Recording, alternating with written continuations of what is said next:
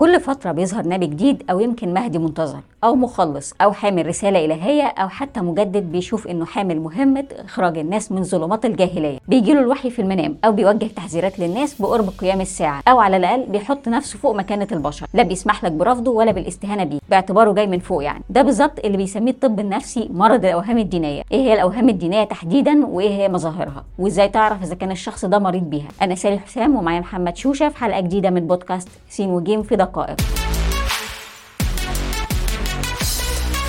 إيه هي الأوهام الدينية الأوهام الدينية واحدة من الأمراض النفسية اللي ممكن تصيب المريض في مرحلة متقدمة من الذهان أو الاكتئاب الذهاني أو الانفصام. بيندرج تحت ده أي أفكار أو معتقدات أو خواطر الشخص بيصر عليها بيقين ثابت باعتباره سمعها أو شافها بشكل خارق للطبيعة، وبيقاوم النقد على غير أي أساس واقعي. لكنه في الحالة دي بيضيف لكل الوهم اللي هو عايشه عامل واقعي تقدر تربطه بأساس ديني. إزاي نقدر نقول إن الشخص ده مصاب بأوهام دينية بنقدر نقسم الأوهام الدينية لثلاث تقسيمات رئيسية. أولها وهم الاضطهاد الروحي وهنا المريض بيعتقد إن الأرواح الشريرة أو الشياطين بتراقبه أو بتحاول تدمر حياته. نيجي بعد كده لوهم الخطيئة وفي المصاب بيحس بالذنب اللي ممكن ما يكونش عمله أصلا وبيعتبر نفسه مسؤول عن كوارث كبيرة ممكن ما يكونش ليه أي يد فيها من قريب ولا من بعيد. وأخيرا وهم العظمة وهنا المريض بيحس بالاستعلاء باعتباره إنه مصطفى الهيه وإن الإله رفعه فوق البشر العاديين أو بشره بالجنة في حين إن كل الباقيين هيدخلوا النار أو إنه نبي أو بيجي له نوع من الوحي الإلهي أو إنه المهدي المنتظر أو إنه المسيح اللي بيتبعث من جديد أو إنه بيسمع صوت ربنا أو بيشوف أحد الأنبياء أو الصالحين أو بيجوله في المنام أو حتى وهو صاحي في نوع من الهلوسة السمعية أو البصرية. طيب مع التقدم الحالي في الطب النفسي ما نقدرش نكشف الموضوع ده من بدري؟ صعب جدا للأسف. إحنا شرحنا في حلقة سابقة تقدروا ترجعوا لها إن العلاقة بين التدين والطب النفسي مش ولا بد يعني. المريض هنا لا يمكن يقتنع أصلا إنه مريض. هو بيشوف إنه بيترقى في مراحل التدين وإن الناس هم الوحشين وهم اللي مش مصدقينه. هنا الدكتور بيكون محتاج يبني معرفة كاملة بالتاريخ الديني السابق للمريض. يعني هل كان عنده أي خلفية دينية ولا بدأ يلتزم فجأة وبعدين يدعو للدين علنا في المحيط أو الساحات العامة سواء افتراضيا على في الإنترنت أو في الشارع أو في الجامعة مثلا؟ وده هيكون مؤشر مهم جدا اللي هي فكرة المفاجأة. الأعراض هنا مش هيلاحظها المريض نفسه فبالتالي الدكتور هيكون محتاج يسمع كويس للمحيطين من العيلة والقرايب والأصدقاء. هل ده معناه إن أي ميل للأفكار المتطرفة يعتبر أوهام دينيه اتكلمنا قبل كده إن التطرف مرتبط بأمراض نفسية أو عقلية لكنه في حالة الأوهام الدينية تحديدا مش شرط ابدا إن يبقى فيه علاقه الأوهام الدينية هنقدر نحددها أكتر بالسلوكيات أو المعتقدات الدينية الشاذة اللي ظهرت فجأة وبدون وجود أي محفز. وممكن تكون حصلت بالاقتران مع أعراض تانية زي جنون العظمة أو الهلوسة مثلا. طب دلوقتي حد هيقول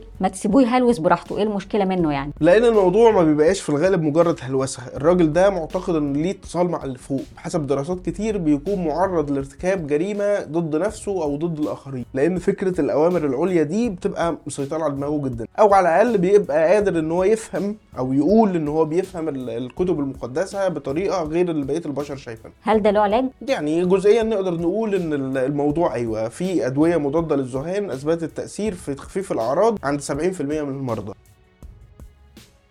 اولها المريض هنا زي ما قلنا ما بيرضاش ياخد العلاج بمزاجه. ال- ال- الموضوع التاني إن الدكتور بيبقى محتاج يحدد ال- الدواء الذهان المطلوب من بين أنواع كتير ودي عملية مش سهله وأخيرا إن عملية العلاج نفسها بتطول وممكن تاخد سنوات طويلة جدا لأن الدكتور هيحتاج يفرق ما بين ال- الأفكار ال- الدينية ال- العقلانية والأفكار اللي تبدو عقلانية. خلصت حلقتنا. كان معكم سالي حسام ومحمد شوشة في بودكاست سين وجيم في دقائق.